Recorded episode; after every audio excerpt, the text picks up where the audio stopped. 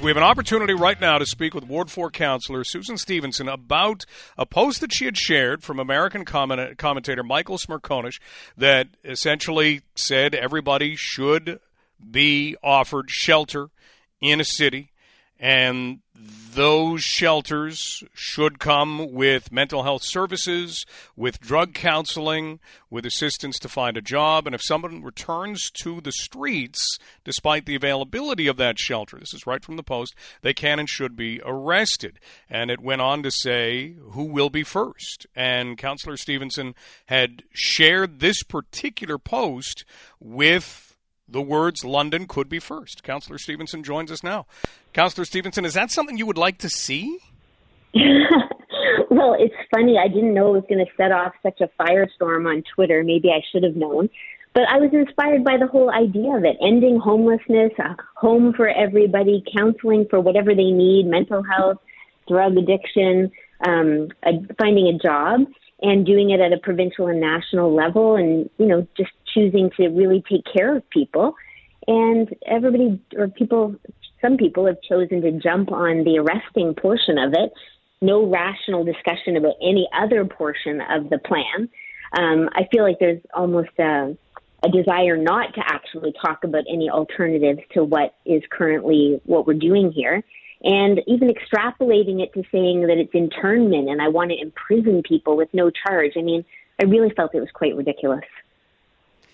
So let's look at this then, because that is the point that just about everybody has grabbed onto, because it essentially says if you were to return to living on the streets, then you could and should be arrested. It's a pretty glaring line. We have conversations that are going on about mental health services for individuals made through, whether it's a shelter or other services that we have, same sort of thing with drug counseling. Those things, maybe we could run a better system or a more cohesive system, but in terms of sharing this, were you not concerned about the arrest portion of it?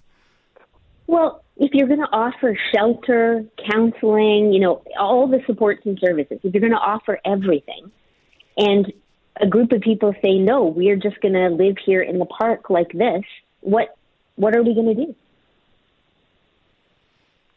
I don't know that we have an answer to that right now. Right now, they would just live in the park. But if we were to look at that, and if we were to suggest that they could be arrested, where would they even be placed?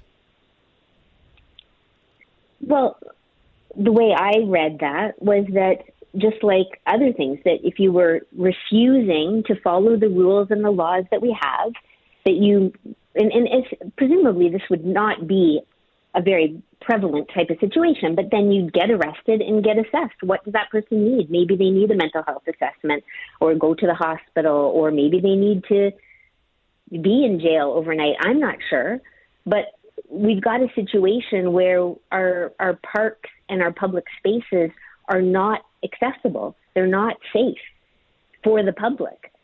So hopefully people, if we provided shelter and counseling, people would take that and there wouldn't be this issue. But if there were those who just said, no, I'm staying right here, then I'd love to hear what the alternative would be.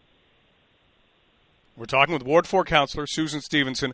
We're talking about a post that she has shared that, as Councillor Stevenson pointed out, certainly has taken off on Twitter, and Twitter can be an abrasive place. It can be quite an interesting place, but at the same time, this post does have that suggestion. You did mention that London could be first. Is this something that you would be looking to move forward, or was this something, as you indicated at the beginning, you hoped would just spark conversation? Well, as I said, the article, when you read it, talks about how to end homelessness. It's a bit of an idealistic kind of plan, that we would have a home for everybody, that we would have counseling services available for everyone for whatever it was that they wanted. And so, again, unless people feel like there's going to be a whole bunch of people that wouldn't even want that if we were to be able to offer it, then maybe we really should have that conversation. Because we are working under the assumption that when we provide homes and services, that people will take them. So this should be almost a moot point, and if it isn't, then we're going to get to address it. But in order for Michael Smerconish's idea to work, that policing element does have to exist. He makes that pretty clear.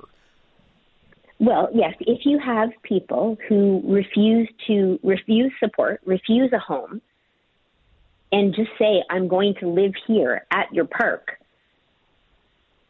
what other alternative would we have? Like, what are people suggesting? Right now, you know, they would, as we said earlier, they would stay in that park, and we do have encampments in this city, but arresting, I mean, is this something you're looking to discuss at a council level, or is this, again, just the conversation starter that we're kind of having in talk radio? Yeah, I mean, I put stuff out on Twitter to see what the response is and to see what people are thinking. I mean, again, in this case, yes, he does say that, but it's assuming that there are a home and services for everybody who wants it, who's willing to accept it, right? So if you are not willing to accept shelter and you are not willing to get support of any kind, and you just insist that you're going to sleep in our public space, that's an issue. Then, and that's an issue that you would agree with having the police involved with? Well, what are we going to do? Because right now, like I said, I'm assuming that most people would take shelter and services. If there are a few people who just say, no, this is where I'm going to stay, it isn't okay because people are not able to access their parks, their trails, and their downtown right now. And so if it's a matter of choice, if it's strictly a matter of choice, not the fact that we don't have shelter and we don't have service, that's a whole other issue because right now we don't. But if we were to, in an ideal world, have all the shelter space and all the counseling available and people just refused and that they were, you know, then we get to deal with that. And it is, we do have our laws and bylaws. We had a family that was trying to figure things out, got a trailer and had permission to be in their neighbor's laneway. And we moved them. We said it was against the bylaw. We're picketing people who are sleeping in their cars because they have no place else to go. And yet here we're saying, here there's some people, and I think it's a very few, it may sound really big on Twitter, but I really do think it's a small minority that think that there's a certain group of this population, a certain small percentage of our population that just should just be allowed to have no rules, no consequences, and do whatever they want. Well, you know, why? Why only them?